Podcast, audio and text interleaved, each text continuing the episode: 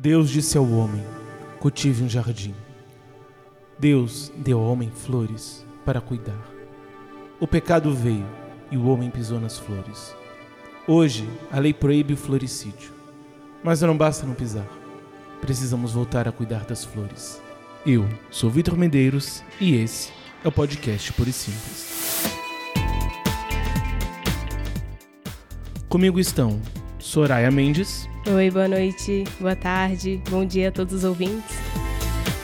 E Janila Areda. Bom dia, boa tarde, boa noite a todos que estão nos ouvindo.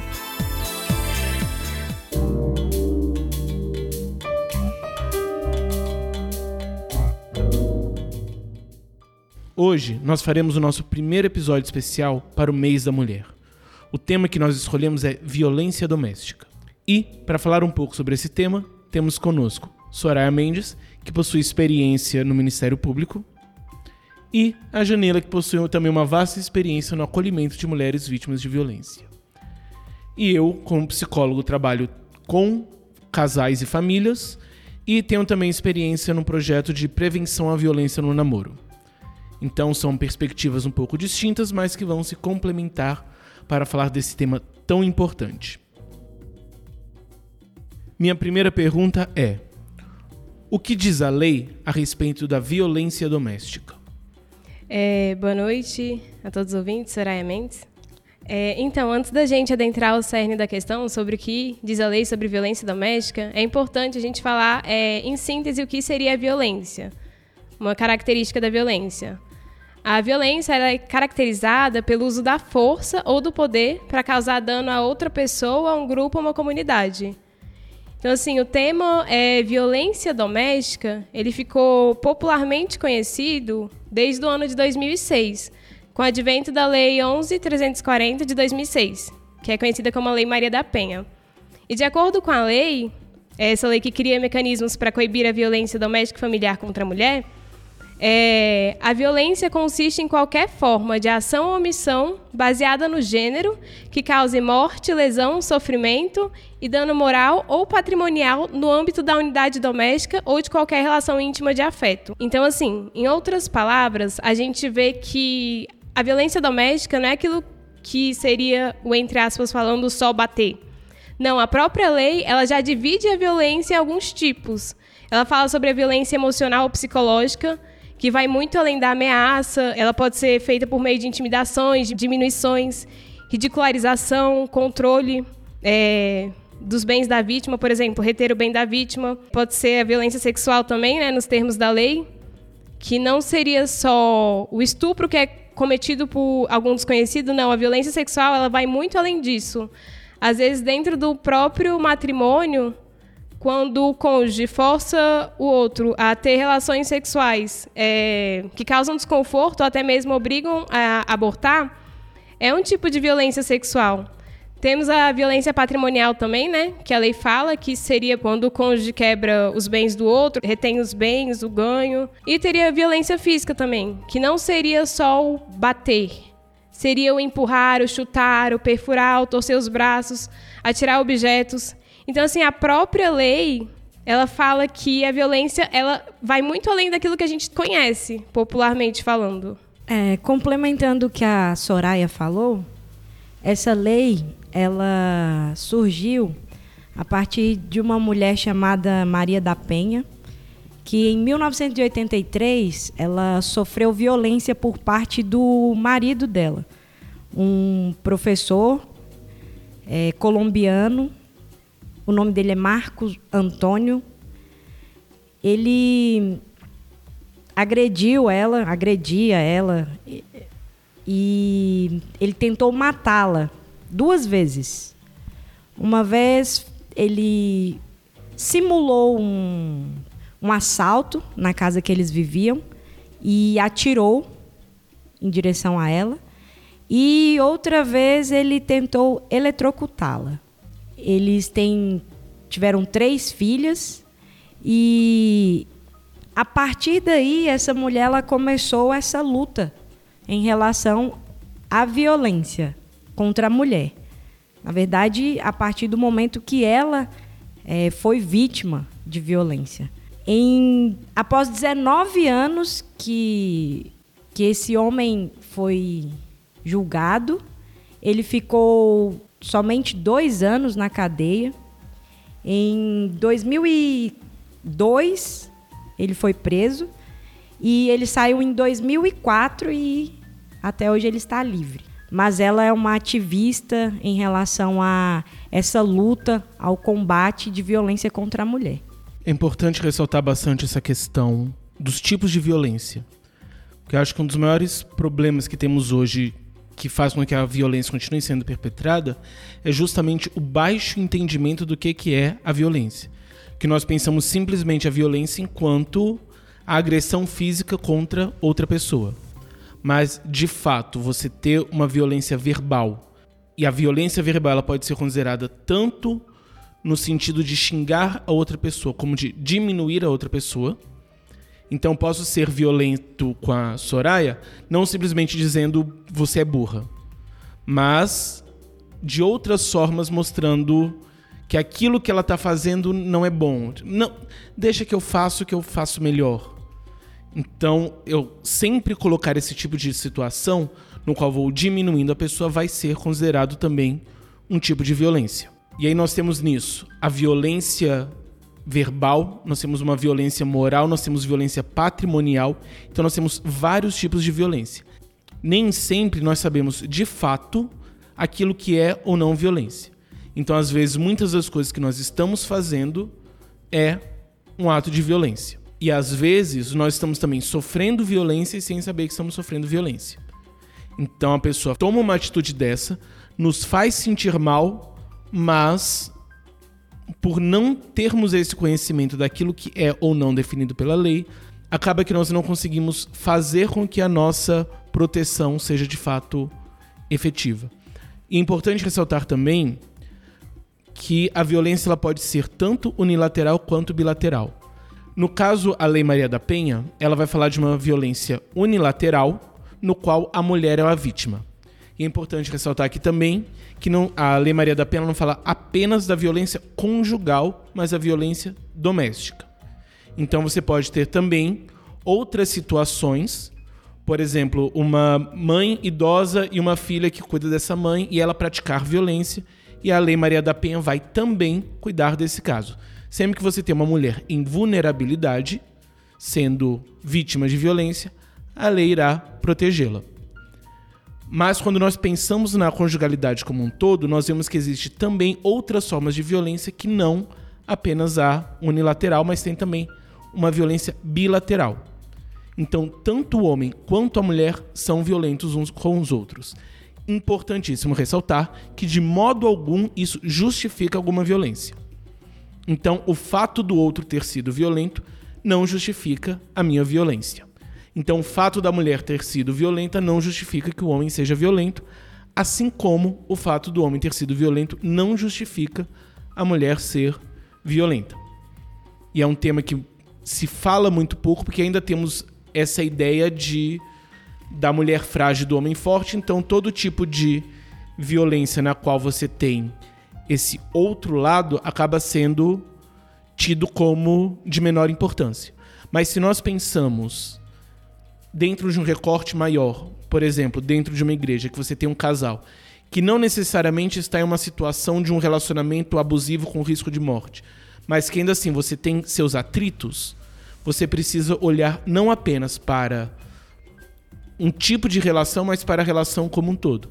Então é preciso entender que a comunicação, a relação, ela está sendo violenta e os dois estão se comunicando de forma violenta e os dois vão precisar aprender a se comunicar de uma outra forma. Mais para frente nós vamos voltar nesse tema da bilateralidade, mas por enquanto é importante entendermos isso, que a violência ela tem vários tipos. Alguns nós damos mais ênfase, outros nem sempre nós sabemos, nem sempre nós percebemos que estamos sendo violentos e às vezes ambos os lados podem ser violentos. É importante ressaltar que na Lei Maria da Penha essa vulnerabilidade, né, que o João tinha falado, ela é presumida. Assim como a hipossuficiência, ela é presumida na lei. É, então, a minha experiência com, foi com mulheres vítimas de violência, é, ouvindo essas mulheres, e muitas não sabiam identificar que estavam passando, estavam vivendo uma situação de violência. É, quando nós explicávamos para elas quais eram as formas de violência, é, bem colocadas pela Soraya, explanadas também pelo João, elas ficavam às vezes assustadas e entendiam que elas estavam ali naquele contexto sendo mulheres atacadas é, psicologicamente, financeiramente, moralmente, que é o que estabelece essas cinco formas de violência. A violência psicológica, a violência física, a violência moral, a violência patrimonial. É, essas formas de violência as mulheres desconheciam. Daí, quando nós trazíamos para elas, elas sempre já iam se abrindo mais, ficavam mais confortáveis, entendendo que em algum momento dentro do relacionamento elas viveram alguma dessas formas de violência.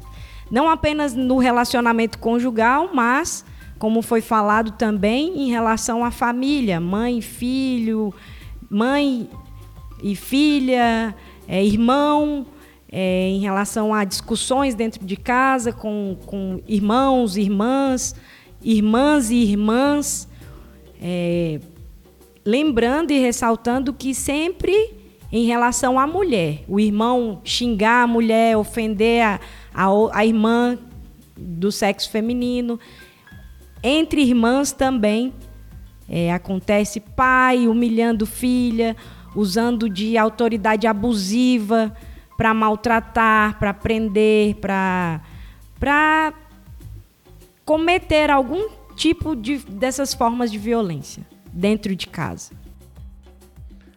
Dois sinais muito importantes que eu colocaria sobre uma relação abusiva. Primeiramente, a questão da hipossuficiência de sempre na relação você acaba se percebendo enquanto uma pessoa incapaz, uma pessoa que não tem qualidades, uma pessoa que necessita do outro porque você não conseguiria nada melhor e o outro está sendo benevolente te ajudar porque você não tem nenhuma capacidade, você é dependente do outro e necessita do outro e dessa misericórdia do outro. O segundo ponto é a culpabilização. Então, você sempre se sentir culpada. Você mesmo você principalmente numa discussão, mesmo quando a princípio você tem certeza que estava certa, mas você acaba saindo da discussão com a certeza absoluta de que a culpa foi sua. Mesmo quando o outro age de violência, a culpa foi sua. Então você está sempre nesse jogo de ser culpabilizada por tudo que acontece, por todos os problemas, todos os efeitos, tudo é culpa sua. São às vezes sutis, por não estarem dentro desse tipo de violência clássico, mas são extremamente violentos, extremamente agressivos e muitas vezes servem para essa perpetuação da violência. O primeiro, justamente por mostrar que você não tem qualidade, não conseguiria nada melhor, então você tem que dar graças a Deus por estar nessa relação, porque você não não não consegue nada melhor se a pessoa está sendo benevolente, principalmente quando tem a questão financeira envolvida. Inclusive, para as mulheres, muitas vezes, o que faz com que essa relação se mantenha é uma dependência financeira. Então, a mulher, por não ter um sustento próprio, depender do marido, ela acaba se mantendo e isso é mantido. Então é a ideia de você não ter nenhuma qualidade, não tem por que você ir para o mercado de trabalho se você não sabe fazer nada direito. Não, você vai tentar uma renda extra, mas você não sabe nem cozinhar, como é que você vai fazer docinho para vender? E aí você vai mantendo isso. E além disso, é sempre a ideia de que você percebe que você está numa relação violenta, você tenta de alguma forma resolver isso, mas você percebe que a culpa é sua. Porque é dito que a culpa é sua. Ele te xingou, mas a culpa é sua. Ele te bateu, mas a culpa é sua. Então, não é que você está numa relação violenta, é que você está provocando tudo aquilo. E o que precisa ser feito não é você sair dessa relação ou ele se ajustar, é você parar de provocar e você fazer com que possam viver em paz.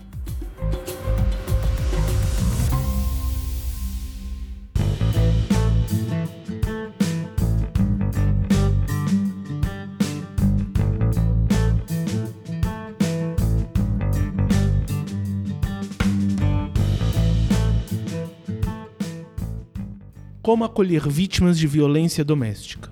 Esse acolhimento, o primeiro passo é antes identificar que a mulher sofre violência e as que já, já estão conscientes de que, que passam por, por algum tipo de violência, ouvi-las. Ouvi-las. É, ouvir essa mulher é muito importante. Tudo que ela tem para falar em relação ao que ela vive. Geralmente, quando elas é, tomam essa atitude de procurar algum serviço, alguma ajuda, elas tendem a falar, falar, falar. Falar sobre o que passam, elas choram muito, elas são, estão muito sensíveis, abaladas emocionalmente e presas a, a essa situação e procurando algum meio de se libertar disso. Então, é, acolher essa mulher é ouvir. Ouvir. Depois de identificar o grau dessa violência, do que ela já já está passando, tem a, tem a DEAN, que é a Delegacia de Atendimento Especializado à Mulher. Ela pode entrar em contato com o 80, que é um número que funciona 24 horas, é, inclusive fim de semana, feriado, não, não para. Então a mulher a qualquer momento ela pode ligar, ela vai ter um atendente que vai ouvi-la, que vai direcionar, que vai orientá-la. Tem o centro de referência, Centro de Referência e Assistência Social, CRAS, e o Centro de Referência e Assistência Especializado Social, que é o CREAS. Todos os municípios, a maioria tem um CRAS ou um CREAS próximo então, elas podem ser direcionadas para um desses locais. Tem atendimentos psicológicos, tem acompanhamento, tem direcionamento. Em alguns estados tem a Casa da Mulher, tem lugares que acolhem essa mulher. Então, o 180 é um canal que ela vai obter todas essas informações relacionadas é, ao, ao, ao ambiente, à cidade que ela mora, ao estado que ela mora. Então, nesse número, ela pode ser atendida e muito bem direcionada. Já é o primeiro passo para ela conseguir sair dessa situação que ela está vivendo de violência. Bom, primeiramente, é, é importante deixar claro que a culpa não é da vítima, porque, assim, na maioria dos casos, ela vem de um relacionamento que ela ouviu por muitas vezes: você é burra, você não faz nada direito, a culpa é sua. E isso, assim, muitas das vezes da pessoa que ela mais ama. Então, você tem que se deixar claro que o fato dela pedir ajuda não é vergonhoso porque essa luta não é só dela. Então, você primeiro desconstrói essa ideia de que a culpa é dela porque foi ela que provocou essa relação. Não. E outra coisa importante é, conversar sobre o que é a violência doméstica. Conversar com a vítima. Lógico que não no sentido de revitimizar ela, mas no sentido de alertar a vítima e reestruturar esse conceito para ela. Então é importante falar sobre o ciclo da violência doméstica. É importante falar que o agressor ele vai é, depois de um episódio agudo de violência, ele vai passar por um período de um falso arrependimento. Então, assim, como a gente falou da Lei 11.340, é ao contrário do que muitos pensam, a violência doméstica não é aquele marido que chega bêbado todos os dias em casa e bate na mulher periférica todos os dias. E ela não vai embora porque não quer. Não. A melhor maneira de se caracterizar a violência doméstica é comparar ela a um cerco. Como assim um cerco? Um cerco no sentido de, por exemplo, é quando um país ele quer atacar o outro. Ele começa cercando outro país. Então ele começa cercando, cortando o suprimento de água, de comida, de comunicação, de energia. Então ele enfraquece o país, ele enfraquece o inimigo para quando o confronto físico acontecer, ele já está tão fragilizado que ele não consegue oferecer resistência. Então assim, essa é a melhor imagem de se definir um agressor. E esse ciclo, ele se repete e se aprofunda, deixando a mulher cada vez mais frágil. Então, assim, é importante pontificar que todo ato de agressão física, ele é precedido por um histórico de violência psicológica, que acaba não sendo identificado pelas mulheres por se expressar de maneira, muitas vezes, é, pouco perceptível. Mas ele se inicia com uma reclamação, que é substituída por ofensas, e vai evoluindo para xingamentos, até o ponto da agressão física. Então, assim, é importante conversar com a mulher sobre o que é a violência doméstica e reestruturar esse conceito no, na mente dela. E então, assim, a partir do momento que você conversa com a mulher, você, é, ela tem essa clareza do conceito de violência doméstica, do conceito do ciclo de violência doméstica, ela consegue prever a próxima fase. Então, muitas vezes em um episódio agudo de violência, a próxima fase não é o agressor matar a mulher.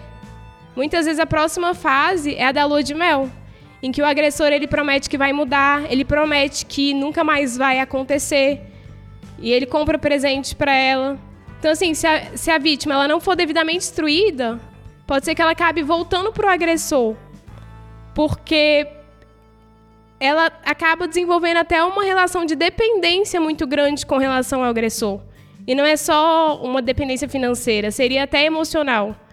Então, assim, outro ponto, é, respondendo a pergunta né, de como acolher é, as vítimas, seria é, é importante conversar sobre a denúncia do agressor.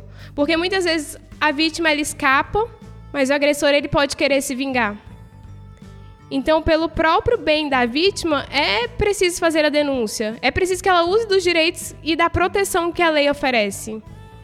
E um outro ponto também é ter pessoas instruídas que saibam lidar com esse tipo de situação e ajudarem a vítima a recomeçar a sua vida. Por exemplo, a gente está falando no ambiente. Falando agora no ambiente mais fechado, no ambiente de igreja. Quando alguém quer cantar no louvor, a pessoa ensaia, você pega pessoas instruídas que saibam cantar. Quando alguém vai tocar na banda, você pega pessoas que saibam tocar para tocarem na banda. Então, assim, quando alguém vai acolher alguma vítima de violência doméstica, é necessário que a pessoa seja uma pessoa instruída para dar o caminho necessário, para mostrar o caminho necessário. Porque muitas vezes a mulher ela chega, é, dessa, sai dessa relação, né? Desse ciclo de violência doméstica, só que ela ainda está sofrendo com medo, com a insegurança, com a vergonha, com a incerteza, com, em alguns casos até mais graves, com lesões físicas. Então, o fato de termos pessoas instruídas envolve muito a questão de que é um trabalho que tem que ser feito com cautela. Até para que se for uma mulher, por exemplo, que tem filhos, ou ela mesma, é, sozinha, que não haja uma exposição é, dessa situação dela no âmbito da igreja. A igreja como um todo não fica, ah, é, aquela ali é a vítima de violência doméstica. Não. Então tem que se ter é, uma sabedoria até por parte de quem vai instruir a vítima. Então, assim, em síntese, como eu falei muito, é, deixar claro que a culpa não é da vítima, né? Conversar é, com ela sobre a violência doméstica e o ciclo, instruir a vítima sobre a importância de denunciar o agressor para preservar, às vezes, a, a própria vida dela e ter pessoas dentro das igrejas que lidem com esse tipo de situação. O primeiro ponto que eu colocaria é você lidar com muito amor e carinho, que é importante, fundamental. Nós não lidarmos com essa questão da violência simplesmente enquanto eu tenho que fazer porque é meio que uma obrigação. Não, não, nós realmente nos importarmos e realmente nos empenharmos nesse cuidado. Então, nós vemos muito essa ideia de em briga de marido e mulher não se mete a colher, mas é também em nosso dever enquanto igreja de zelarmos pela integridade física e emocional uns dos outros, o que vai incluir, às vezes, você sim intervir. Então nós precisamos desse amor e dessa disposição para ajudarmos o outro com esse cuidado, com essa atenção, com esse olhar carinhoso para a situação da pessoa, um olhar realmente de cuidado. Segundo ponto é não ser mais violento ainda. Porque às vezes nós agimos com mais violência ainda. Então, Janila vem, Janila estava numa situação, num relacionamento abusivo. O que que eu faço? Nossa, mas como é que você ficou numa coisa dessa? Você é burra mesmo. O, era óbvio que o homem não prestava, você tava, você gostava de apanhar, né? Só podia ser. Como é que você me fica numa coisa. E às vezes, assim, realmente dá vontade. Tem gente que dá vontade de bater mais ainda, porque ela claramente está em uma situação violenta e você tenta mostrar, mas ela tá presa, então muitas vezes a gente fala, ô, pessoa, eu que vou te bater pra, você, pra ver se você acorda. E muitas vezes nós fazemos isso, principalmente em termos de, de palavra, de ação, nós fazemos isso. Nós colocamos mais culpa e nós, às vezes, agredimos nesse sentido. De você tá nessa porque quer. É, é mulher de malandro que gosta de apanhar. Então, às vezes, nós acabamos colocando isso. Na tentativa de ajudar, nós acabamos punindo mais ainda, culpabilizando mais ainda, agredindo mais ainda. Então, o primeiro passo é entender que a pessoa está nessa situação, que é uma situação extremamente complexa. E por conta disso, existem vários fatores, tanto negativos quanto positivos em certos aspectos, que fazem com que esse relacionamento acabe se mantendo. E aí, a partir disso, a ideia de você ouvir sobre esse sofrimento sem culpabilizar. Então, entender que a pessoa ela está passando por um sofrimento e que a última coisa que você deve fazer é tentar de alguma forma colocar como se a culpa fosse dela. Seja porque ela está apanhando porque quer, porque gosta, ou seja, você colocando essa em vez de uma responsabilidade, uma culpa na pessoa. Qual que é a diferença? Soraya está passando por, por um relacionamento abusivo eu culpabilizo ela quando eu mostro, não, você tá nisso porque quis. Você podia ter saído, mas você é, é, decidiu ficar. Então, a culpa é toda sua. É diferente de eu mostrar para ela que ela pode, a partir de agora, mudar a situação dela. Então, ela tem a responsabilidade nas mãos, ela tem um controle nas mãos para mudar isso. Claro, não é uma coisa necessariamente tão simples. Em muitos casos, na maioria dos casos, vai ser muito mais complicado não simplesmente sair, pronto, acabou. Se estamos falando de um namoro, ok, bem mais fácil. Se estamos falando de um casamento com filhos, é bem mais complicado. Então, precisamos também ter sensibilidade para isso. Então, o que, que é necessário fazer para que você possa ter essa proteção? e aí ir trabalhando isso, mas sem tentar culpabilizar. Depois, é muito importante, muito complicado você entender o contexto. E para isso é importante entender que nem todo relacionamento com violência é abusivo ou possui ou possuirá episódio agudo de violência. O que, que eu quero dizer com isso? Às vezes nós vamos encontrar relacionamentos que possuem algum tipo de violência, seja perpetrado por qualquer uma das pessoas. Mas ele não necessariamente é um relacionamento abusivo. Por que, que eu digo isso? Muitas vezes nós não sabemos necessariamente como resolver alguns conflitos. E se eu não sei como resolver um conflito, às vezes a forma que eu tenho acaba sendo um pouco violenta. E a violência, ela é às vezes bem mais sutil. Então não é nem necessariamente eu tô descontido com Janila e mando Janila calar a boca porque ela é burra e saio. Não. Às vezes eu simplesmente viro e saio. Eu penso, é melhor evitar o conflito, então para não ter conflito vou simplesmente virar e sair.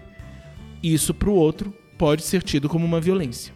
A maior parte dos relacionamentos, se nós formos olhar com atenção, existe algum tipo de ação de um ou de outro, embora geralmente de ambos, que acabe sendo em certa medida violento. E aí é importante nós termos esse recorte em vista. Até que ponto eu estou tratando de uma violência que na verdade é fruto de uma desregulação, de uma inabilidade de um ou de outro para resolver um conflito, por exemplo, e principalmente isso é uma pequena parte do relacionamento, e até que ponto de fato estou falando de um relacionamento que vai cada vez mais crescendo, seja de um dos lados, seja de ambos os lados, para uma violência cada vez maior e que as partes, digamos, positivas sejam cada vez menores. Então é muito importante, principalmente enquanto igreja e principalmente enquanto pessoas que trabalham com aconselhamento ou pastores, ter isso em mente. Eu estou lidando com que tipo de relação? Eu estou lidando com alguém que, sem perceber, acaba podando o outro. Por exemplo, um caso que, que eu já vi de a esposa na, na, na, na EBD ia falar alguma coisa e o marido ficava o tempo todo podando porque dizia que ela falava muito. Mas você via o total da relação não era uma relação abusiva. Você tinha esse essa atitude que pode ser considerada uma violência, mas quando você via a relação, você via que não era uma relação de fato adoecida. Então existe algo que eu preciso ajudar a tratar, mas não necessariamente é uma relação que vai possivelmente terminar em morte. Já alguns casos você tem de fato uma violência que vai crescendo e crescendo e crescendo até que você possa de fato ter ou uma morte ou outros sintomas que às vezes nós pensamos simplesmente na morte, no, no, no feminicídio. Mas você ter uma depressão, você ter um risco de suicídio ou um suicídio, são também consequências de uma relação com uma violência aguda. Então é importante quando nós estamos tratando desses temas ver essas questões. E aí nisso você ver também é apenas um deles que de fato está sendo violento ou os dois estão sendo violentos. E quando os dois estão sendo violentos é muito mais difícil de lidar. Por quê? Porque se eu tenho o homem é violento e a mulher é vítima de violência e apenas isso. Então preciso mostrar para ele que a atitude dele está errada e que não existe nada na ação dela que justifique ele agir dessa forma. Agora, se os dois estão sendo violentos, os dois vão ter plena convicção que a ação deles é justificada uma vez que o outro foi violento. Além disso, eu preciso não simplesmente dar uma outra forma de agir, mas lutar contra um ciclo que vai se retroalimentando, porque vai naturalmente se retroalimentando para a violência, porque foi a maneira que aprenderam de se comunicar. Então, você acaba que cada vez mais vão sendo violentos um com o outro, você precisa sempre estar tá tentando intervir nisso, tentando intervir nisso. Então é muito mais complicado. Mas, novamente, pontuando o que eu coloquei no início, a minha experiência é com terapia de casais e não com acolhimento de mulheres vítimas de violência grave. Então, são recortes distintos. É importante entendermos isso, que quando falamos de violência, existem vários recortes. Existem recortes que sim vamos precisar de uma ação legal, porque estamos falando de um crime. Existem outros contextos que vamos precisar ver outras formas. Além disso, você tem essa questão um pouco do ciclo da violência, que é extremamente delicado. Por quê? Em alguns casos, você tem de fato uma pessoa que, digamos, se arrependeu de ter praticado uma violência. Contudo, ela vai voltar a praticar.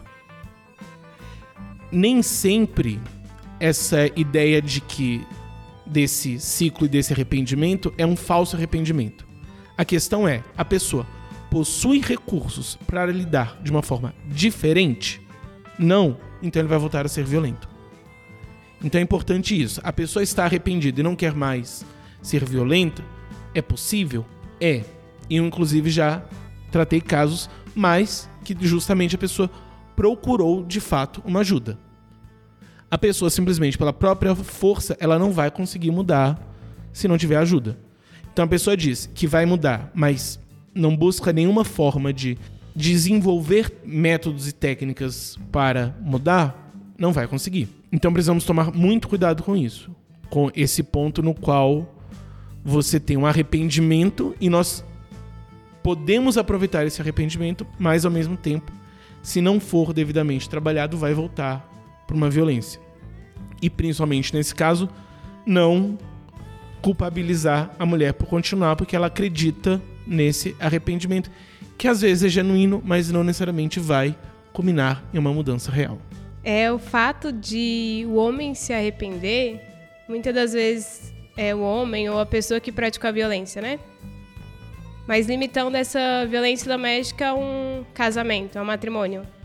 Muitas vezes o fato dele se arrepender não significa que não houve crime, que ele não tenha que é, ser responsabilizado pelos atos que ele já cometeu.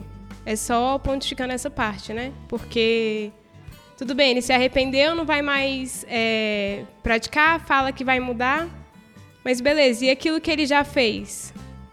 É simplesmente apagado, é esquecido? Existe também um questionário que o cidadão que entra em contato com a central de atendimento e acolhimento à mulher, ele é opcional. O atendente vai fazer algumas perguntas relacionadas a esse grau de violência que a mulher vive. Então, se é médio, se é baixo, o risco é para mensurar o grau de risco que ela corre em relação a estar convivendo com o agressor. Então, esse questionário tem por fim mensurar e verificar para criar políticas públicas nesse sentido. Para não confundir, como o João colocou, um, um, algo que é característico do casal, às vezes é, vai falar ali um pouco mais exacerbado, um vai levantar o tom de voz, elevar e não confundir isso com violência, com, com situação de violência. É, a mulher e o homem, eles se entendem, sabem qual é o nível, qual é o grau e não ultrapassar isso. Então, esse questionário ele tem por esse objetivo, para também não ir taxando todo relacionamento com alguma rusga como uma situação de violência. E isso é importante pontuar. O que talvez seja importante deixar claro é que quando nós falamos violência, às vezes estamos falando de duas coisas distintas. Então, às vezes eu posso ter uma situação que vai ser caracterizada como violenta dentro de um determinado aspecto. Então, por exemplo, se eu, como psicólogo conjugal, estou no setting e tem uma determinada ação como essa, eu vou caracterizar como violência. Mas se nós formos pensar do ponto de vista legal, do ponto de vista criminológico, não necessariamente entraria nisso que a lei intervém enquanto violência. Então, é, é, são violências, mas ao mesmo tempo são um pouco mais complexas do que simplesmente chamar de violência. Mas o mais delicado nisso é esse até que ponto.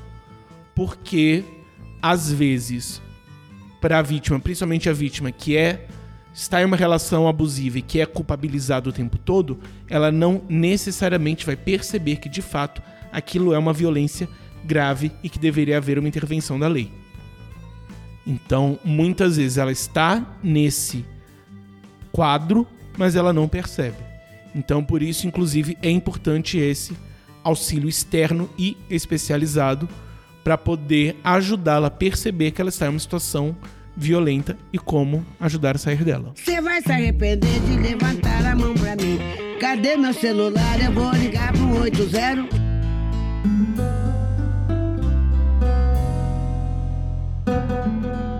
Igualmente vós, maridos, vivei com ela segundo a ciência, como sendo vaso mulherio mais fraco, dando-lhes honra como a herdeiras juntamente convosco da graça da vida, para que as vossas orações não sejam impedidas. 1 Pedro 3, 7. Como podemos pensar a violência doméstica do ponto de vista teológico? Bom, é, do ponto de vista teológico, a violência ela entra no mundo com o pecado. Mas assim, antes da gente falar dessa parte de pecado, é, como foi citado esse texto de 1 Pedro 3,7, é necessário a gente falar um pouco sobre casamento. O que seria o casamento, de acordo com a Bíblia? De acordo com a Bíblia, o casamento é uma instituição divina. Deus ele criou o casamento, ele abençoou o homem e a mulher e disse: Crescei-vos e multiplicai-vos e enchei a terra. Então, a partir daí, o, o casamento ele passa a ser um padrão de Deus para a raça humana.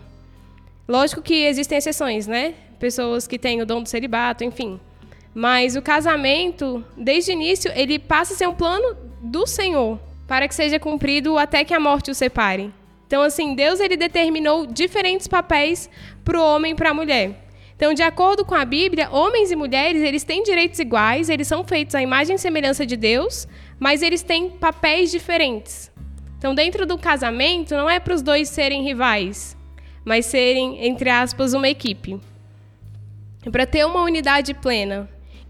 Logo após da criação, o pecado ele entra no mundo e houve a queda. Então, assim, com a entrada do pecado no mundo, houve a separação de Deus e do homem e do homem com o seu semelhante. E o pecado ele trouxe efeitos devastadores.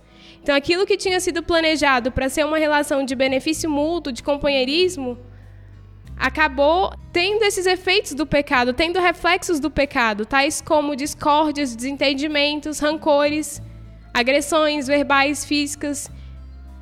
Então, assim, após essa queda, Deus ele envia o filho dele para ser nosso redentor.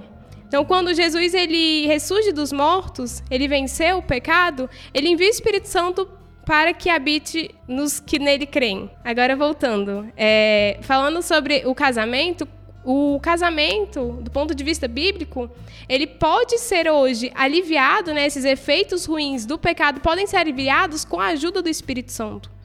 Então, o Espírito Santo ele nos ajuda a perdoar, a ceder, a conviver junto em meio às diferenças.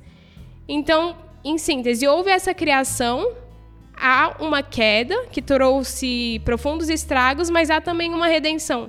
Então, assim, voltando para a parte é, do, da violência doméstica, ela entra no mundo com o pecado. Então, assim, além dela ser pecado, como o homicídio, por exemplo, ela não é só pecado, ela é crime. E pecado é pecado e crime é crime. Então, pecado a gente perdoa e crime a gente pune. Não é para a gente ficar espiritualizando o que não é espiritual. Quando o homem está agredindo a mulher, ele está transgredindo uma lei. Então, assim, não é só o pecado, é o crime. É uma. Quem agride mulher, por exemplo, tem uma patologia. Quem agride mulher tem uma deformidade no comportamento, é uma patologia. E ele só para com essa prática ou quando ele se arrepende, né, porque se converte a Cristo no meio, ou quando ele sofre uma intimidação policial. Então, assim, muitas vezes tem uma relação que de fato não é o plano original que Deus instituiu no, num casamento. A mulher está sofrendo a violência doméstica, claramente caracterizada nos termos da 11340 de 2006. E, ah, vamos, e muitas vezes o conselho que ela recebe de um pastor que ela vai procurar é: ah, vamos orar. Não, quer orar? A gente ora, tem que orar. Mas tem que abrir um BO, tem que solicitar medidas protetivas, porque isso é grave, isso é um crime, a gente não pode ser negligente. Então, assim, é a mesma coisa, é, o pecado, né, da violência doméstica, é a mesma coisa com, com abuso sexual infantil. Além de ser pecado, é crime. Então, a gente perdoa o, o pecado e trata o crime.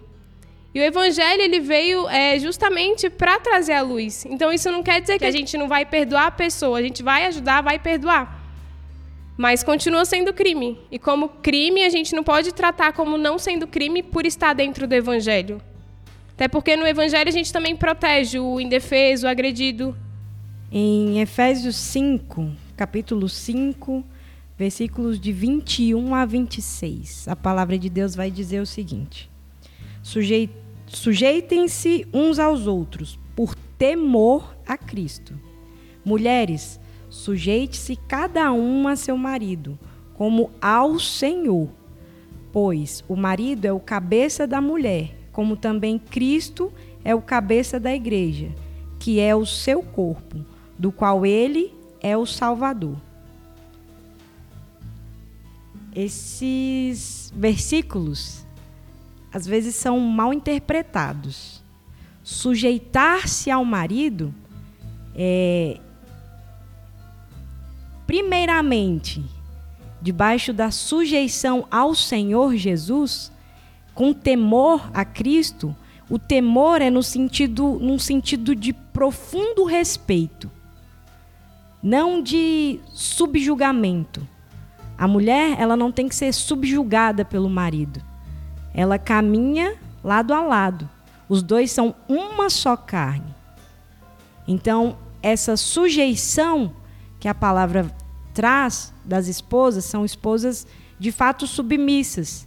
No versículo 25, a palavra diz: Vós maridos, amai vossas mulheres, como também Cristo amou a igreja e a si mesmo se entregou por ela. O que, o que a palavra de Deus quer dizer? Cristo ele se entregou, ele deu a vida pela igreja, por nós. Então ele exorta o homem a amar, um amor forte, um amor real, um amor acolhedor, um amor de vida, não para tirar vidas, e sim para gerar vidas, para trazer vidas através desse relacionamento. A oração, ela pode muito em seus efeitos.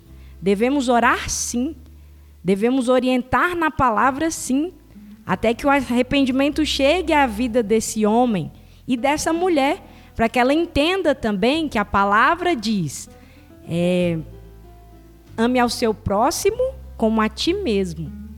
Então, a palavra nos exorta a amar o próximo, mas antes de amar o próximo, você tem que se amar. Então, se a mulher, ela se ama primeiro para depois amar o outro. Mas quando, é, quando uma mulher está numa condição de violência e um agressor está na condição de agressor, ambos não estão conscientes do que estão vivendo.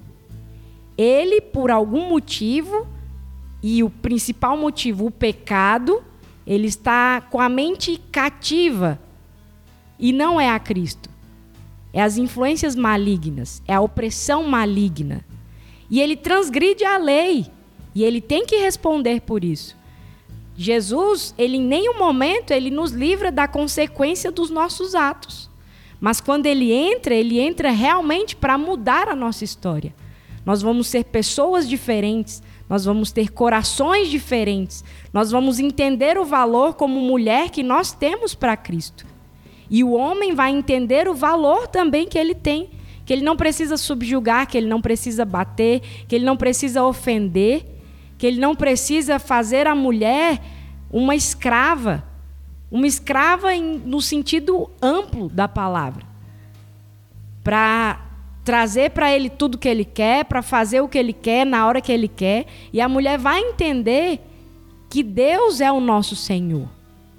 E ele é um Senhor que ama, que cuida, que zela, que instrui tanto o homem como ele deve se posicionar em relação à mulher, tanto em relação à mulher como ela deve se posicionar em relação ao homem ao marido. Homem e mulher casados, um casal é, debaixo da, da, da ordenança do matrimônio. Então, são coisas extremamente importantes. O que a Soraya falou é muito importante. É, a oração ela é essencial. A oração do justo ela pode muito em seus efeitos. Orai sem cessar. Então, para todas as causas, nós temos que orar, inclusive para Deus trazer a luz para nós não julgarmos.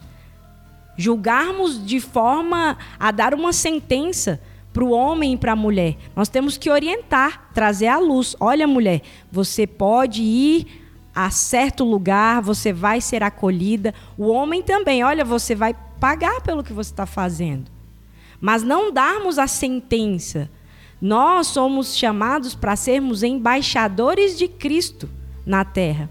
Deus é justo juiz, ele julga as nossas causas com equidade. Embaixadores, eles representam um país. Nós representamos o evangelho, nós representamos Cristo. Cristo é amor. Cristo transforma, cura, salva, liberta. Cristo nos direciona. Então, nós temos que ter essa visão em Cristo, por Cristo e de Cristo. Em relação a como vamos falar com o agressor, com a vítima, não não taxarmos um lado, outro lado, porque a justiça ela vai julgar com rigores da lei. E nós vamos orar, sim, sem cessar, vamos instruir, sim, e a justiça seja feita, sim, porque nós não podemos transgredir a lei. Em nenhum momento Cristo fala que veio para não, não cumprir a lei. Pelo contrário, Jesus, ele cumpriu a lei, ele foi o único que cumpriu a lei. Entre 613 preceitos que estudiosos, rabinos dizem em relação aos mandamentos, Cristo foi o único que cumpriu os 613. Em nenhum momento ele fala, eu vim para transgredir a lei. Não, a lei tem que ser cumprida. Mas nós temos que exercer Cristo no centro. Nós temos que exercer uma atitude cristocêntrica entendendo que é através dele e só através dele que nós saberemos nos portar, que nós teremos uma palavra para abençoar tanto o agressor oprimido, tanto o agressor é, cativo, com a mente cativa, às vezes patologicamente destruído, ou às vezes alheio ao que ele está fazendo, quanto a mulher que está quebrada por dentro, sentimentalmente falando.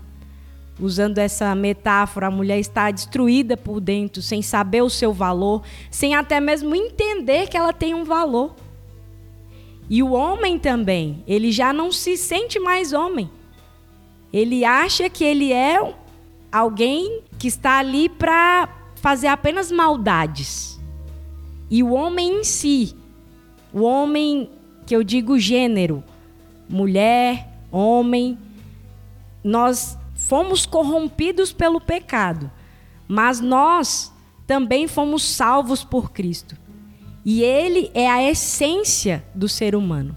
Então, buscando Cristo, nós teremos luz. Cristo traz luz ao nosso entendimento, Cristo traz direção para cada um de nós, para que se cumpram, para que se faça cumprir tanto a palavra de Deus, que é a mais importante, na minha visão, é a mais importante. E, em segundo lugar, as leis não menos importantes, porque foram feitas através da palavra. Eu diria que esse ponto de fato é fundamental, nós entendermos qual é de fato o propósito do casamento, qual que é a visão de Deus sobre o casamento. E eu diria que é um dos pontos que fala-se menos hoje em dia, se trabalha muito pouco isso nós nos acostumamos com a ideia do casamento, então é uma coisa natural. Você, por conta da sua afetividade, por conta da sua sexualidade, vai escolher alguém, vai se relacionar e vai casar com aquela pessoa, mas não necessariamente paramos para entender de fato qual é o propósito de Deus para o casamento, que não é simplesmente, ah, Deus não quer que o homem fique só, então arranja um cobertor de orelha. Não.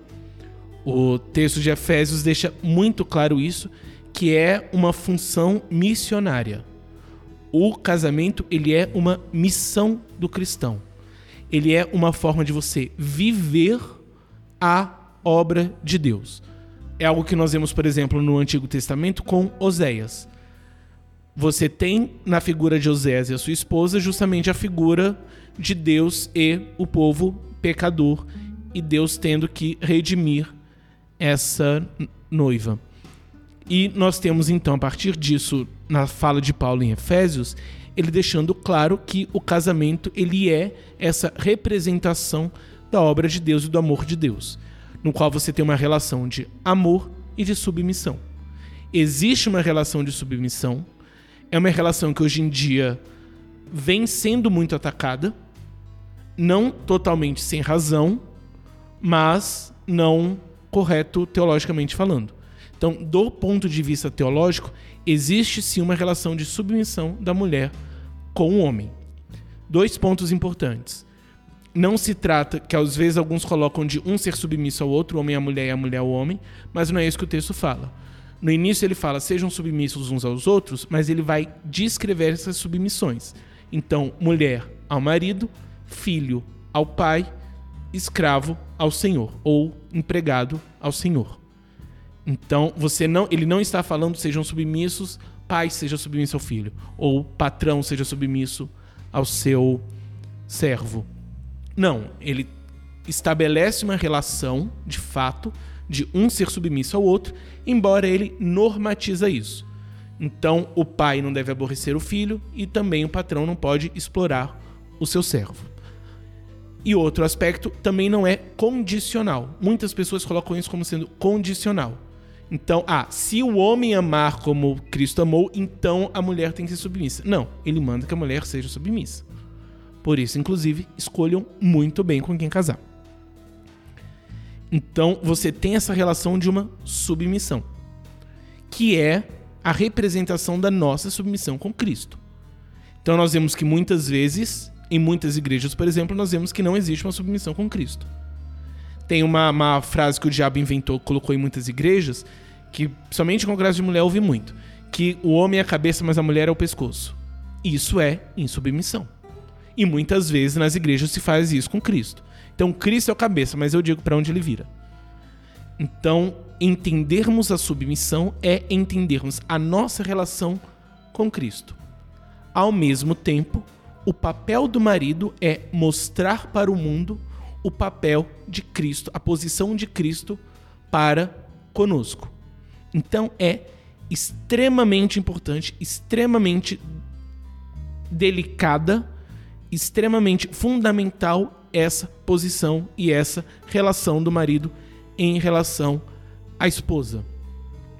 E aí nós temos pessoas que pegam esse texto do mesmo jeito que alguns vão distorcer para falar de uma, de uma não submissão, você tem pessoas que vão pegar isso para distorcer essa relação de submissão. Então, não vai simplesmente agir de forma violenta no sentido de eu sei que eu não deveria agir de forma violenta, mas estou agindo de forma violenta. Eu até me arrependo, tento mudar, mas não consigo, mas estou nesse processo. Não, a pessoa ela pega esse texto e ela tenta a partir desse texto justificar uma violência. Então, é, existe uma violência, é praticada uma violência, mas essa violência ela está sendo cometida em nome de Deus. E, inclusive, na parte financeira também existe essa violência de o marido é o cabeça, então ele deve controlar as finanças, então, de fato, a mulher não pode ser autônoma nesse sentido, que deixa ela mais dependente ainda. Então, a pessoa não está simplesmente cometendo o pecado de agir com violência. Ela está cometendo o pecado de deturpar a palavra e de usar o nome de Deus para cometer uma coisa que é completamente demoníaca e antibíblica. Então a pessoa ela não está apenas agredindo o outro, ela está agredindo a Deus e a palavra, porque ela, em vez de ser a representação de Deus para a humanidade, ela está sendo a representação daquilo que há de pior na humanidade diante de Deus. Então a pessoa ela está cometendo um crime e, mas, acima de tudo, ela está cometendo um pecado, e um pecado muito grave. Porque é um pecado que vai afastar os outros de Deus. E vai fazer com que você tenha, como resposta, por exemplo, a questão da não submissão. Porque, de fato, a pessoa não pode ser submissa a isso, porque, de fato, a pessoa está distorcendo completamente o texto. Então, em casos assim, nós precisamos, enquanto igreja, agir com muita severidade. Porque é extremamente grave você pegar a palavra de Deus deturpar a palavra de Deus e usar a palavra de Deus como subterfúgio para uma violência. E aí nós vemos muitas vezes pessoas fora da igreja justamente julgando e condenando as ações da igreja por conta de infelizes como esse que pegam esse texto e distorcem esse texto. Parei aqui.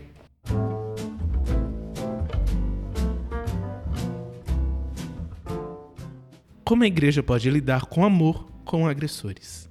É, essa pergunta, ela tem uma relação muito grande com a pergunta anterior. Porque o nosso Senhor e Salvador Jesus Cristo, ele nos ensinou a perdoar o mesmo pecado 70 vezes 7. E de acordo com a Bíblia, as pessoas têm de ser perdoadas. Mas entre aquele caso que a gente falou na pergunta anterior, né? que eu havia falado. É, pecado é pecado e crime é crime. É aquilo que a gente falou. O pecado a gente perdoa e o crime a gente pune. Então, assim, se um agressor ele chega para um pastor e confessa que ele praticou atos de violência é, contra a mulher, por exemplo, contra o idoso, enfim, praticou atos de violência, ele tem de ser punido nos termos legais, mas ele tem de ser perdoado e sofrer também as consequências do crime que ele cometeu, como a Janila é, havia pontuado. Então, assim, o nosso Deus, ele é um Deus integral. Se ele entra na história, Jesus ele restaura por completo a pessoa. E eu creio que se Jesus entrar na história, há um arrependimento genuíno. A graça de Deus, ela nos capacita a viver uma vida de santidade. Então, assim, a gente não pode baratear a graça.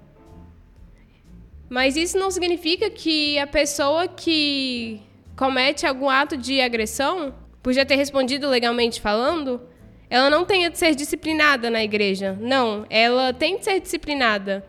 Então, assim, após é, essa disciplina, se ela fala que aceitou Cristo, se denomina cristã, e se não há um, uma mudança de comportamento, na minha visão, essa pessoa tem que ser excluída e considerada um não cristão.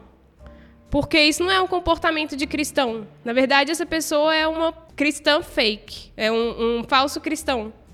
Porque ele está usando uma máscara, se denominando cristão, se denominando seguidor de Cristo, só que ele não é. Então, assim, tem um texto que é que Paulo fala em 1 Coríntios 5, é fantástico quando ele fala que entre vocês, ele fala, ouve-se entre vocês que existe imoralidade, moralidade que não existe nem entre os gentios. Ele está falando para a igreja de Corinto. Ele fala que a pessoa, ela, o, o filho está dormindo com a mulher do próprio pai. Eu vou ler aqui o texto que se encontra em 1 Coríntios 5, 1. Eu vou listando os versículos que eu vou ler. Ouve-se por aí que entre vocês existe imoralidade. Imoralidade tal como não existe nem mesmo entre os gentios. Isto é, que alguém se atreva a possuir a mulher de seu próprio pai. E vocês andam cheios de orgulho, versículo 2, né? E vocês andam cheios de orgulho quando deveriam ter lamentado e tirado do meio de vocês quem fez uma coisa dessas. Versículo 6. Não é bom esse orgulho que vocês têm. Por acaso vocês não sabem que o pouco de fermento leveda a massa toda? Versículo 7. Joguem fora o fermento velho, para que vocês sejam nova massa, como de fato já são, sem fermento, pois também Cristo, nosso Cordeiro Pascual, foi sacrificado. Versículo 11. Mas agora escreva vocês que não se associem com alguém que, dizendo-se irmão, for devasso, avarento, idólatra, maldizente, bêbado ou ladrão, nem mesmo comam com alguém assim. Versículo 12: Pois com que direito haveria eu de julgar os de fora? Mas será que vocês não devem julgar os de dentro? Os de fora, esses Deus julgará. Expulsem o malfeitor do meio de vocês. Então, assim, aqui Paulo listra um falso cristão. E quando não há esse arrependimento genuíno, Paulo fala: expulsem esse malfeitor do meio de vocês. Então, eu creio que seria esse o caminho é, após a disciplina, após ele aceitar Cristo, se não houve uma mudança real, seria esse o caminho. A palavra de Deus ela vai dizer, né? Ame ao seu próximo como a ti mesmo. Aos não cristãos é, é opcional, né? Cristo ele é ele é delicado, ele é educado. O diabo é que entra quebrando tudo. Ele não pede licença, ele arromba a porta. Ele veio para matar, roubar e destruir. E nesse caso de violência, um homem, um agressor, ele já está nesses termos malignos, ele já está literalmente matando, roubando em relação à vida da mulher e destruindo. E ele tem que querer, não é algo impositivo, é algo é algo racional.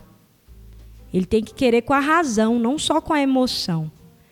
De ir e pensar, ah, eu vou, e, e é isso aí, pelo calor do momento, e não entender a profundidade do que é aceitar de fato e de verdade Jesus.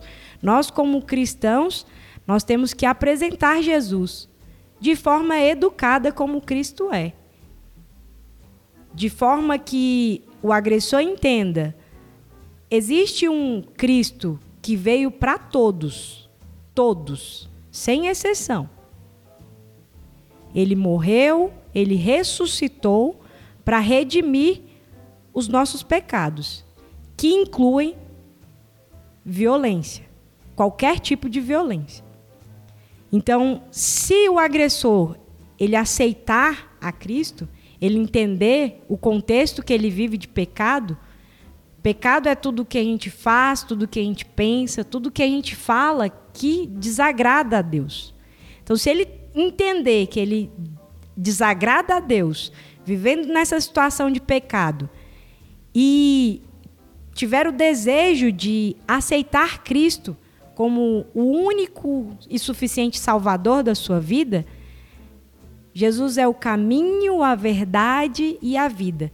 Ninguém vai a Deus a não ser por Jesus. João 14, 6. Então, a nossa ponte, a nossa ligação com Deus é Cristo. Então, nosso dever de cristão é, cristãos é mostrar Cristo, dizer, olha, aceita Jesus, sua vida ela vai mudar. Mas também de conscientizá-lo. Gálatas capítulo 6, verso 7 vai dizer: Não se deixem enganar, de Deus não se zomba, pois o que o homem semear, isso também colherá. Quem semeia para a sua carne, da carne colherá destruição. Mas quem semeia para o espírito, do espírito colherá a vida eterna. É muito mais do que só aqui. Ele aceitou Jesus, ele mudou verdadeiramente, ele vai é, pagar legalmente falando, mas ele não vai ter a alma dele ardendo eternamente no inferno.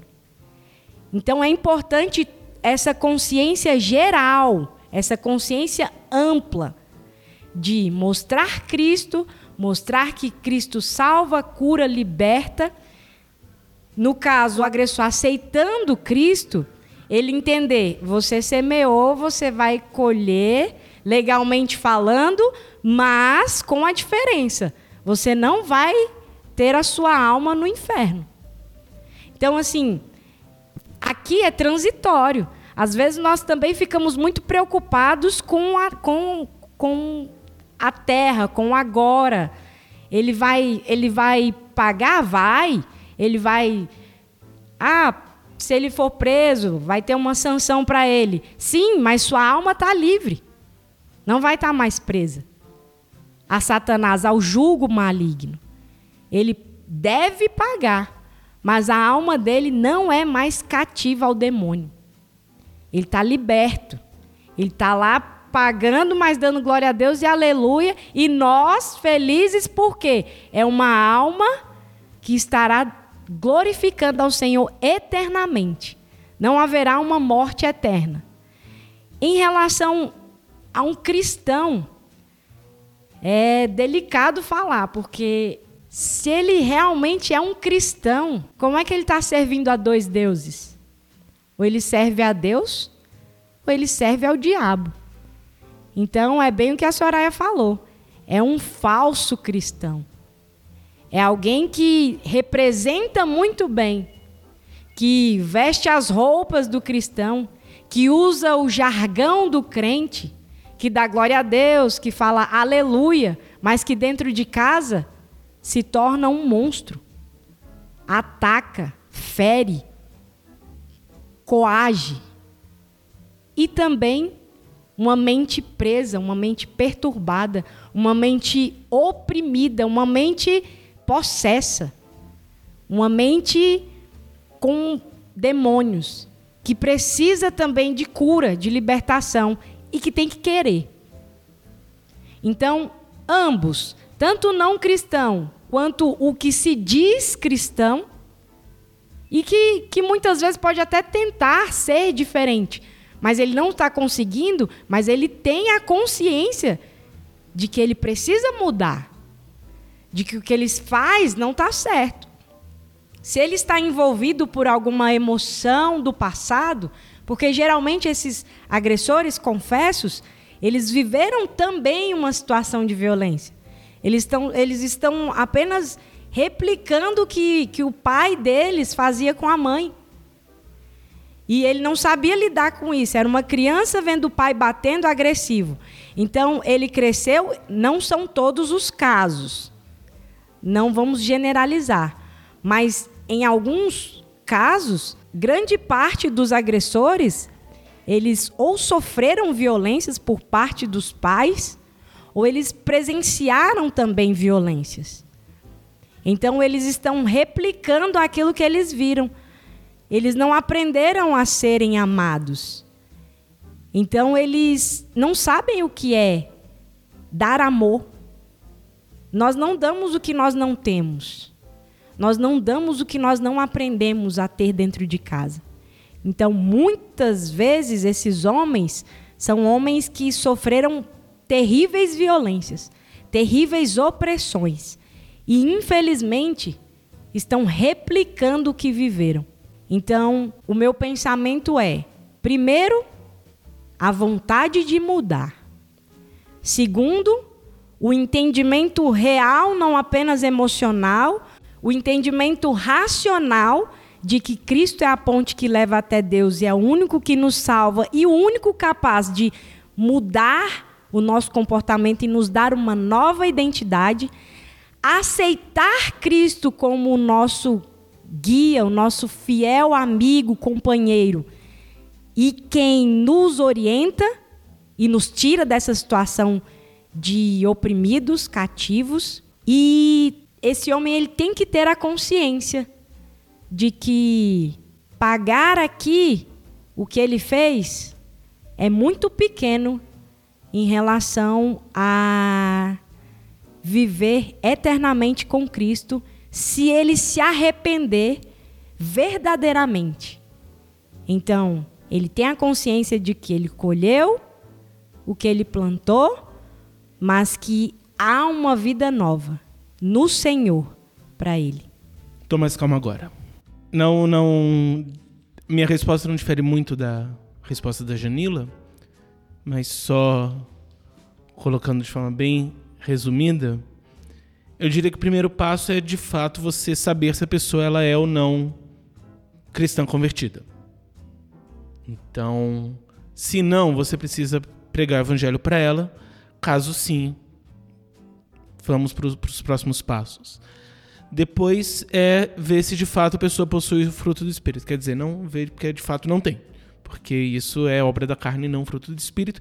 Então é necessário conduzi-la uma busca pelo Espírito para que o Espírito frutifique na pessoa. Junto disso, levar a pessoa ao verdadeiro arrependimento. E o que é o verdadeiro arrependimento? Não é você reconhecer que determinado fato, determinada atitude é objetivamente certa ou errada, mas você verdadeiramente se arrepender daquela ação que você praticou. Então, não basta simplesmente você reconhecer que a violência contra a mulher é pecado, mas você se arrepender da violência que você praticou. A partir disso, é você dar a ele, de fato, esse ferramental para agir de forma diferente. Primeiramente, do ponto de vista espiritual, que é justamente o fruto do espírito. Então, conduzi-lo a cada vez mais próximo do espírito para que o espírito frutifique.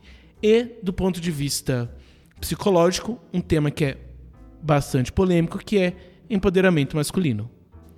Geralmente já se muitas pessoas já, já vão se contorcer ao ouvir isso, porque você não tem tão bem a ideia do que é o empoderamento, o que é o empoderamento masculino. Se parte um pouco da ideia que o homem violento ele já é empoderado. E você pensar em empoderamento você seria dar seria você dar mais força para alguém que já é violento. Mas na verdade, o homem que age de violência, ele não é empoderado. Por quê? Vem muito do que a Janela falou. Ele veio de um contexto no qual a única resposta que ele possui é a violência. Então ele age de acordo com a única resposta que ele tem. Ele não possui um poder de decisão. Ele não possui de fato recursos para, diante de uma determinada situação que tem um conflito, ele agir de forma não violenta. Então, quando falamos de empoderamento masculino, é fazer com que esse homem, primeiramente, consiga entender o que ele está sentindo e como determinado fato, determinada ação do outro reverbera nele, porque muitas vezes as pessoas não sabem, então acabam sendo reativos e se deixando levar por isso. Então, o primeiro passo é que ele consiga perceber, depois que ele consiga decidir de quais formas ele vai agir para a resolução daquilo e não necessariamente para uma maior violência. E quando, então, quando nós falamos de empoderamento masculino, é justamente disso. É de nós possibilitarmos que o outro entenda em que contexto ele está e que ele decida de qual forma agir para que aquilo seja solucionado e não o aumento da violência. Então, é, é infelizmente, por conta, em parte até do termo, se tem uma, um certo um certo posicionamento contra essa ideia de, empoderamento masculino. Na verdade, as ações a favor do homem, de modo geral, elas são, na nossa sociedade, um pouco rechaçadas. Então, se você falar, você tem a ideia de o homem ele é violento e você tem que ter ações simplesmente para a mulher. Se você fala de ações que vão ajudar esse homem a se desenvolver enquanto homem, geralmente você tem uma certa resistência a isso. Mas nós precisamos de fato falar sobre isso. Porque parte do problema é ele não sabe como agir. Nós vivemos em uma sociedade que o homem não é preparado para entender e lidar com os próprios sentimentos. Se ele não sabe lidar com os próprios sentimentos, como ele vai agir a partir disso? Então nós precisamos justamente capacitar o homem a entender os seus sentimentos, entender como que determinada ação ou atitude reverbera nele e a partir disso quais instrumentais ele pode ter para poder agir de forma X ou de forma Y. Em uma situação em que você tem uma violência bilateral, você tem esses dois aspectos, que você tem às vezes duas pessoas que não sabem como agir, então você precisa fazer com que os dois sejam capacitados para agir de forma não violenta. E a partir do momento que eles conseguem, de fato, virar essa chavezinha, você vai, ainda que o outro esteja sendo violento com você, você vai introduzindo formas não violentas de resolver conflito e com o tempo vão minimizando e cada vez mais ampliando essas resoluções não violentas. Então, sim, nós precisamos falar sobre empoderamento masculino, nós precisamos falar sobre hombridade, nós precisamos falar sobre irmandade masculina, são temas que nós precisamos falar. Nós precisamos falar sobre o fortalecimento do homem, mas não o fortalecimento do homem no sentido desse homem violento, mas o fortalecimento do homem cristão, o fortalecimento do homem que é a imagem de Cristo, que cada vez mais ele possa ser essa representação de Cristo na terra. Você vai se arrepender de levantar a mão pra mim. Cadê meu celular? Eu vou ligar pro 80.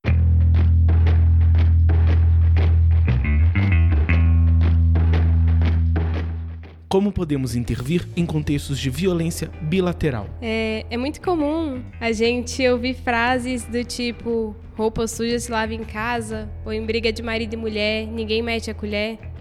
Mas assim, respondendo a pergunta, como podemos intervir em casos, em contextos né, de violência bilateral, é metendo a colher. Porque assim, muita gente populariza a ideia de que no casal, na briga de casal ninguém pode se intrometer, mas as coisas não são bem assim. Na própria é, lei 11.340 de 2006, que é essa lei Maria da Penha, a sociedade ela tem compreendido que a violência contra a mulher é um problema social. Então, assim, é, se tem algum amigo próximo, parente, é, família da vítima que percebe que ela está numa situação assim, a pessoa tem que alertá-la, a pessoa tem que intervir, tem que procurar ajuda. Exercer o papel social nessa luta. É, tem uma frase que Martin Luther King falou que é extremamente aplicável ao caso. Ele fala: o problema não é o ruído dos maus, mas o silêncio dos bons. Ou seja, é, parafraseando, né, o silêncio daqueles que conhecem a verdade, sabem de pessoas que estão passando por problemas assim e não fazem nada. A gente tem que compreender, a gente como sociedade, como igreja, que a luta contra a violência doméstica e familiar é de toda a sociedade. O Estado ele tem sim a obrigação de atuar preventivamente é, contra a violência. Mas quando a gente liberta uma vítima, a gente é, muitas vezes não liberta só aquela pessoa, a gente liberta toda uma geração que viria depois dela. Então a gente liberta uma geração que não precisa crescer na violência, não precisa crescer vendo o pai bater na mãe. Porque tem, uma, tem um ditado que eu ouvi que eu achei assim muito pesado, mas é, muitas vezes é aplicável. Filho que vê mãe apanhando, acha que mãe pode apanhar. Então, assim, é importante a gente ter em mente que a gente tem que meter a colher sim, tem que intervir sim, que briga de marido e mulher, a gente pode meter a colher, a gente pode ajudar a vítima. E outra, outro ponto para a gente intervir seria falar sobre é, a violência preventiva. Porque muitas vezes a violência ela acontece no, relacionamento, no matrimônio, mas o cônjuge já apresentava sinais que podiam ser identificados no namoro. Então, assim, tem é, um ditado que fala que é melhor prevenir do que remediar. A gente tem que pensar também formas da gente prevenir esse tipo de violência. E como cristãos, é, aconselhar os solteiros a procurarem características de Cristo nas pessoas com quem é, eles vão se relacionar. O João até falou nesse podcast de hoje: escolham muito bem com quem vocês vão casar. E é verdade isso. Se me permite um interrupting, é importante ressaltar nisso que o casamento ele não muda a pessoa da água para o vinho. Então, muitas vezes a pessoa, ela durante o relacionamento, durante o namoro, ela apresenta sinais de violência, mas a pessoa com quem ela tá namorando acha que depois do casamento tudo vai se resolver, a pessoa vai mudar completamente. Isso não acontece. É, então, assim, temos casos e casos, né? Obviamente. Tem casos que a violência já acontece no próprio namoro. Casos, assim, é, muito tristes que já acontecem no próprio namoro. Mas tem casos que acontecem dentro do casamento que, lógico, a culpa nunca é da vítima, mas poderiam ter sido percebidos com um olhar mais atento. Então, assim, é importante a gente perceber que há casos e casos. Mas todo ato de agressão física, ele muitas vezes ele é precedido por um histórico de violência psicológica que acaba não sendo identificado pela vítima no começo, por ser de maneira menos perceptível. Então, muitas vezes se inicia com uma pequena reclamação, que é substituída por ofensas, que é substituída por xingamentos. Então, essas coisas são necessárias com que a gente já perceba antes mesmo de querer partir para um matrimônio com essa pessoa. E por fim, é, é, é, importante ressaltar que o marido que bate na mulher, a longo prazo, ele tem potencial para matar a mulher. Voltando ao que eu disse no começo, é importante sim a gente meter a colher, é importante sim a gente intervir nesses casos, alertar a mulher que ela pode estar entrando em um relacionamento abusivo, porque por muitas vezes há um risco à integridade física dessa pessoa. Então, assim, isso é muito sério. As deformidades do pecado, como a gente falou nesse episódio, elas alcançam todos os níveis da sociedade. É fundamental a gente lembrar da história de Abigail. Abigail, ela não se deixou ser morta pela insensatez de Nabal. Então, assim, continue acreditando, é, mulher ouvinte, que Jesus ele pode mudar o seu relacionamento, sim. Ele pode mudar o, o cônjuge, sim, mas não se permita, não dê oportunidade para que a sua vida seja ceifada. Tem homens que são insanos e não querem Deus. Então você tem que ter essa sabedoria de, meu Deus, é, é uma relação abusiva, é uma relação violenta, de procurar ajuda.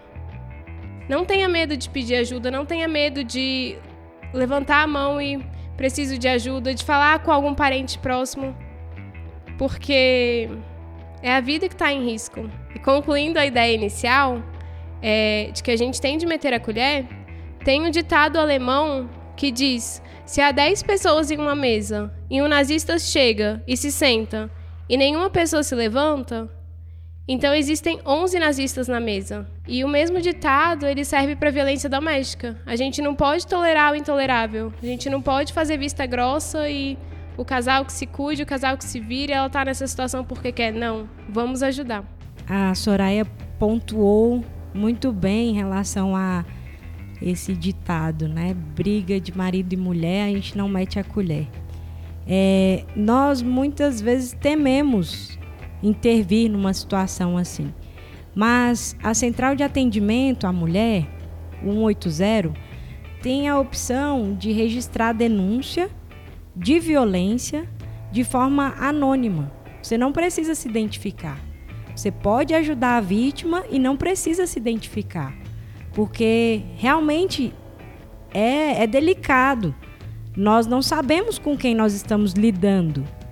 Então, você pode fazer isso de forma não identificada, de forma anônima. Você pode entrar em contato. Se você ouvir alguma mulher sendo agredida, se você tiver o endereço dessa mulher, você não precisa falar quem você é, sua identidade será preservada. Você pode falar o que você sabe que essa mulher vive dentro de casa, se porventura tem filhos e também sofrem violência, você pode relatar para esse registro ser encaminhado às autoridades competentes do estado que essa mulher vive. E você, mulher também, que estiver ouvindo, que porventura esteja vivendo uma situação de violência, você pode, da mesma forma, é, registrar a denúncia como anônimo. Os dados da vítima serão colhidos, o endereço, dados importantes, de forma que as autoridades consigam chegar até o local. Mas do denunciante permanece em anonimato. Então, tire esse ditado da sua vida. É, ajude, ajude essa mulher que você sabe que está em situação de violência, no, no, no ambiente que ela vive, no ambiente que ela está. Então você pode fazer a sua parte em amor também a essa mulher. Tem também centros de reeducação social. Esses centros de referência é, pode direcionar esse casal para terapias em grupo, porque a mulher também existem casos de mulheres também que são violentas, mulheres que agridem os seus maridos, os seus cônjuges. E essas mulheres também precisam de um tratamento. Essas mulheres precisam entender é, o conceito de respeito mútuo.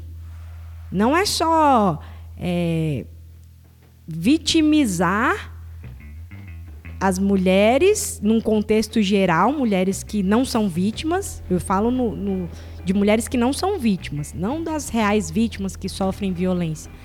E generalizar, porque tem homens que também sofrem violência por parte das suas mulheres. Mulheres são agressivas, violência verbal, violência psicológica, que agridem, que gritam, que impõem que não deixa o, o marido é, ser o, o cabeça do lar. Mas em qualquer um dos casos que nós vemos menos, a, a maior parte, a incidência maior é ainda, infelizmente, da mulher vítima do marido. Esse índice maior em relação às mulheres como vítimas de violência pode se dar também pelo fato do canal que a mulher tem para fazer essa denúncia. Que a divulgação é maior. A mulher pode denunciar, ela deve denunciar. Então, o homem, ele já não tem esse canal, essa abertura. Muitos deles nem sabem como fazer para se livrar de uma situação assim. Mas índices numericamente falando, demonstram uma elevação em relação à violência contra a mulher. Tem estados do Brasil que essa violência é maior, São Paulo é um deles.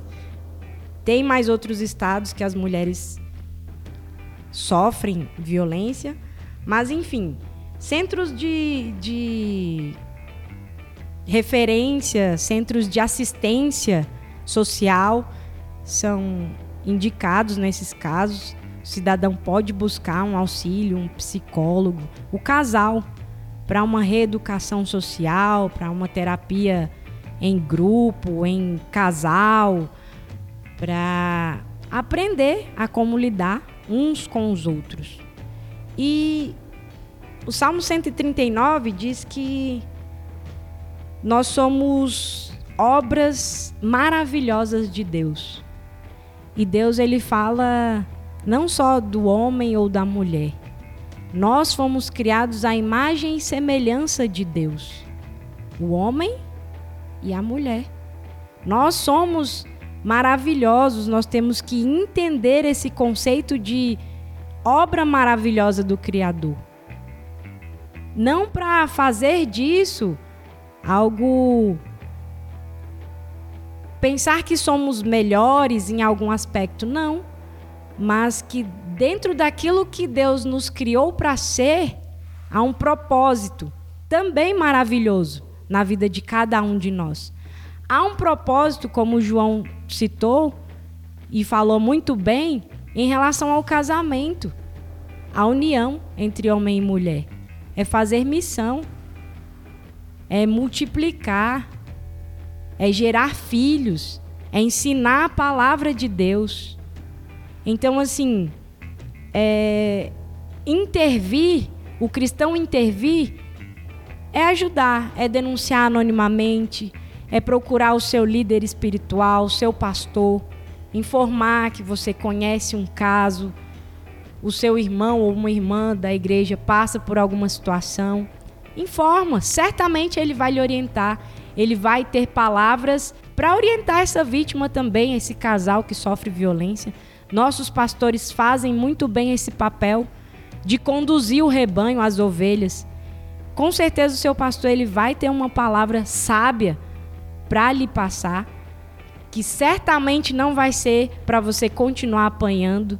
Não é isso que um pastor faz, que um líder religioso faz. Então, nós temos que procurar sim falar com as nossas autoridades espirituais, é, levar não não a nível de fofoca, não, não é isso. É consciente. Isso é um assunto grave, é um assunto sério. É um assunto que envolve vidas, famílias e gerações, posteridade. Pode-se haver.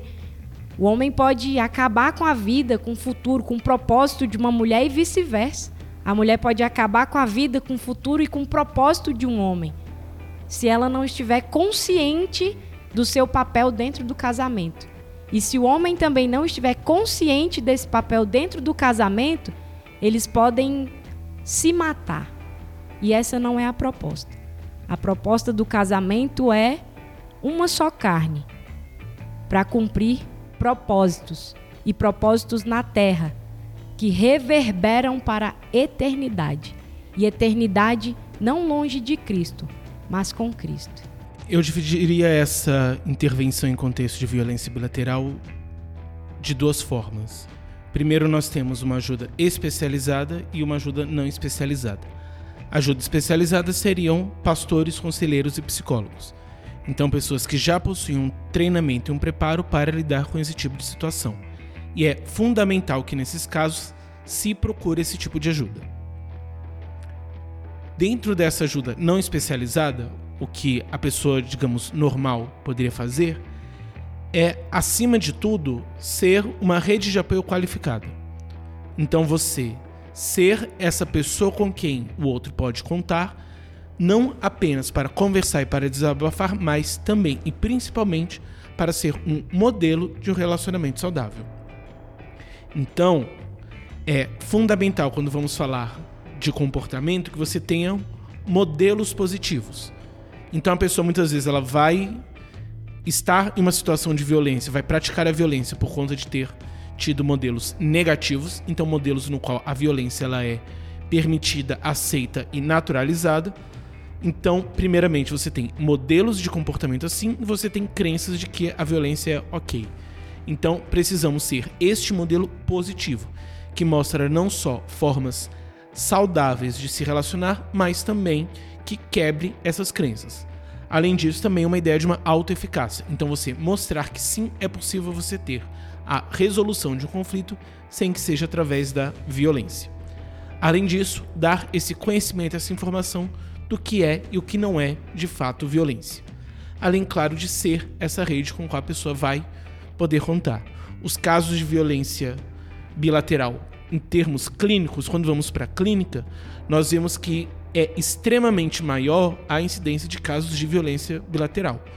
Quase 90% dos casos são desse tipo. E os demais vão se dividir entre apenas o homem como violento ou apenas a mulher como violenta. Quando nós temos o contexto judicial, que é aquela violência muito mais grave, muito mais perigosa, de fato você tem uma incidência muito maior da mulher enquanto vítima do que uma violência bilateral. Mas na maior parte dos casos, e principalmente nos casos que nós teremos mais acesso enquanto conselheiros ou pastores, são o tipo bilateral de violência. E nesse caso, esse tipo de pessoas enquanto modelo de relação vai ser fundamental, além, claro, do acompanhamento e sempre estarmos atentos àquilo que está acontecendo e como podemos ajudar ambos a lidarem com aquilo não da forma que aprenderam com familiares ou amigos, mas da forma que aprenderam com Cristo. Então, ver como Cristo resolveria os conflitos e como Cristo trata a sua noiva, a igreja.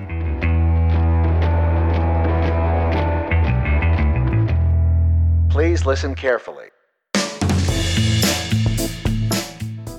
Gostaria de agradecer a todos que nos ouviram até aqui.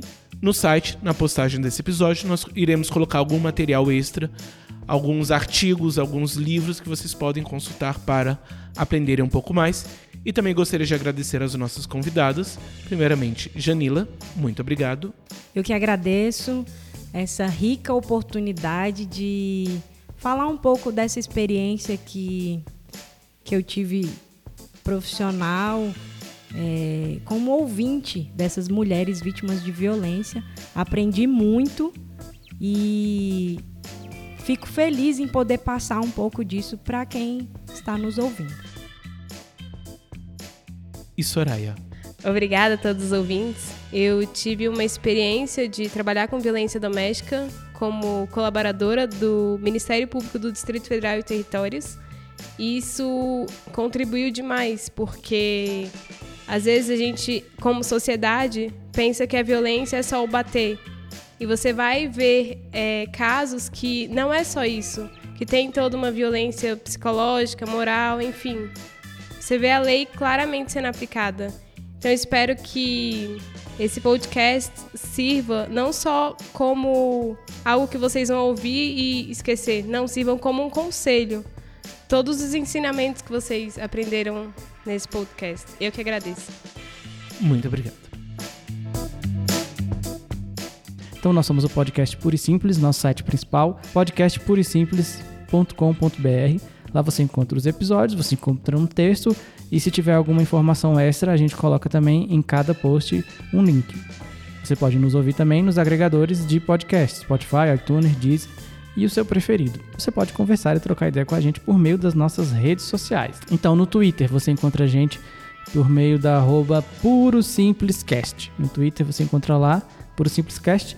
No Instagram, podcast Puro Simples, não tem o Ezinho, você conversa lá, deixa seu comentário, deixa seu like, deixa sua DM que a gente vai conversar com você. E essencial é você se inscrever no nosso canal do YouTube. Nós precisamos de inscritos para conseguir organizar algumas coisas lá, então por favor, é, escreva podcast Puro e Simples no YouTube, assine o nosso canal. Todos os vídeos é, que estão lá são os nossos episódios na íntegra. Ainda tem um minutinho lá para você ir direto na pergunta que você quer saber. Então compartilhe, se inscreva, clique no sininho, dê like nos nossos vídeos e comente lá se você quiser também. Belezinha? Então é isso, até a próxima.